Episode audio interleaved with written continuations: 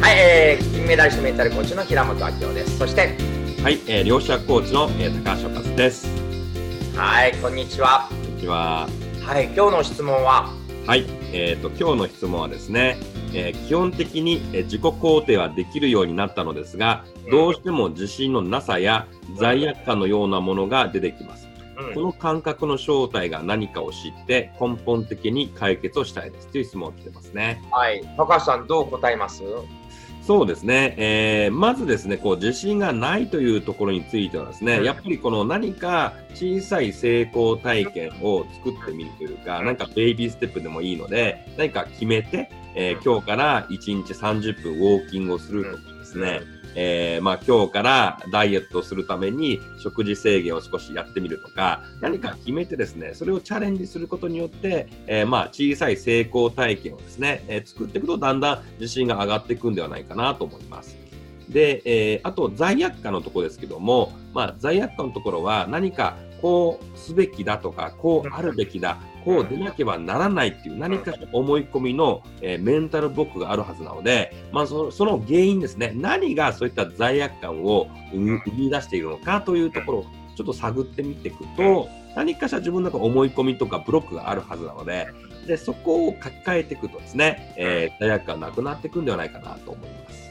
なるほど、確かに、その自信に関しては自信をつけるトレーニングが必要なんですよね。うんその時に多くの人が完璧主義になっちゃって、ちゃんと100%やんなきゃみたいになっちゃうんで、適当でいいのでいい加減でいいので、ちょっとでもやれたらやれたことにしておいてほしいんです。私、偏差37から最後は東大の大学行ったんだけど、もう全然勉強ができなくって、他の人が隣で単語に300個覚えてるのに自分は20個すら覚えられない。でも、比べて200個やんなきゃと思わず、あ、20個覚えられたっていうことで、むしろ勉強量よりも自分の自信を上げることに先に置いたら、結果的には偏差値が上がっていった。うん。あとは、えー、Facebook ライブでも、毎日適当でいいので、歩きながら撮りでもいいので、毎日出そうと言ったら、結局1000日以上、1日も休まず、腎臓結石で痛い時ですら、痛いですってだけの動画出したんだけど、うん。実はここの動画には中身に意味なくって、うん。痛いのにやれた、あ、続いてるみたいな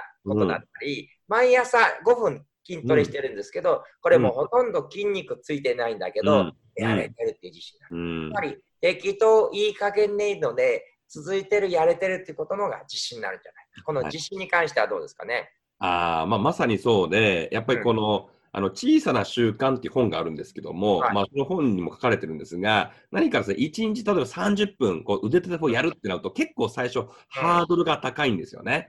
うん、でも、1日、じゃあ最低1回は腕立てをするとか、まあ、うん1日1回だったらもうこう続けられますよね、みたいな。う。ん。何があっても、病気しててもう、ん。コロナにかかっても1日1回腕立てできるみたいな。うん。このなんかやり続ける習慣っていうのは、まあ、できるだけ細かくですね、本当にベイビーステップでいいと思うんですね。で、それをややり続けると、やっぱこうう自信、習慣化していくと自信になっていくので、何かその自分がこれやるっていう決めたことをな小さい形でも結構なので、もうやっていく、えーうん続けるっていうことが、えーこの自分の自信につながっていくんではないかなと思いますね。なるほど。そして罪悪感に関しては2つあって、1つは、アドラー心理学では、すべての感情には目的があるっていうんですね。罪悪感勝手に湧いてくるんじゃなく、罪悪感は何かの目的のために作る出されてる。まさに先ほど高橋さんおっしゃったように、それで何を得ようとしてるのか。例えば罪悪感を持つことで責められないように守りたいとか、罪悪感を持つことで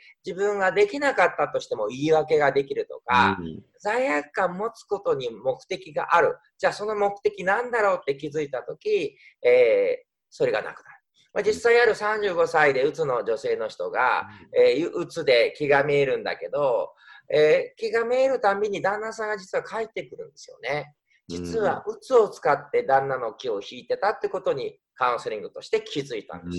そしたら、どうしましょう？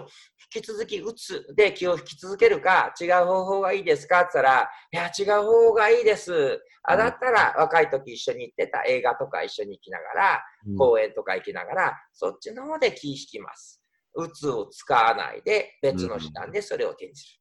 うんで、もう一つ。それでもやっぱり罪悪感が出てくるとしたら、子供時代に父とか母に対して、あ、なんかこれ申し訳ないとか気が引けるっていうパターンを見つけてしまってる可能性があるので、もしよかったらそこはカウンセリングを通してしっかり向き合っていくと、いくらでもクリアになるんじゃないかと思いますけど、ど。うでしょう？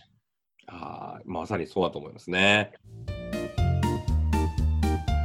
ということで今日のワンアクションはそうですね、えー、まずいい加減でいいので、うん、1回の腹筋、1回の屈伸でもいいので、えー、なんか毎日続ける。まずこの自信からですよね。うん、そうですね。まあ、それをまあやり続けると自信につながっていくかなと思いますね。はい、そして罪悪感に関してよかったら、この罪悪感を通して何を置いてるのかなっていうのをちょっと書き出してみると、いいかもしれませんね。はい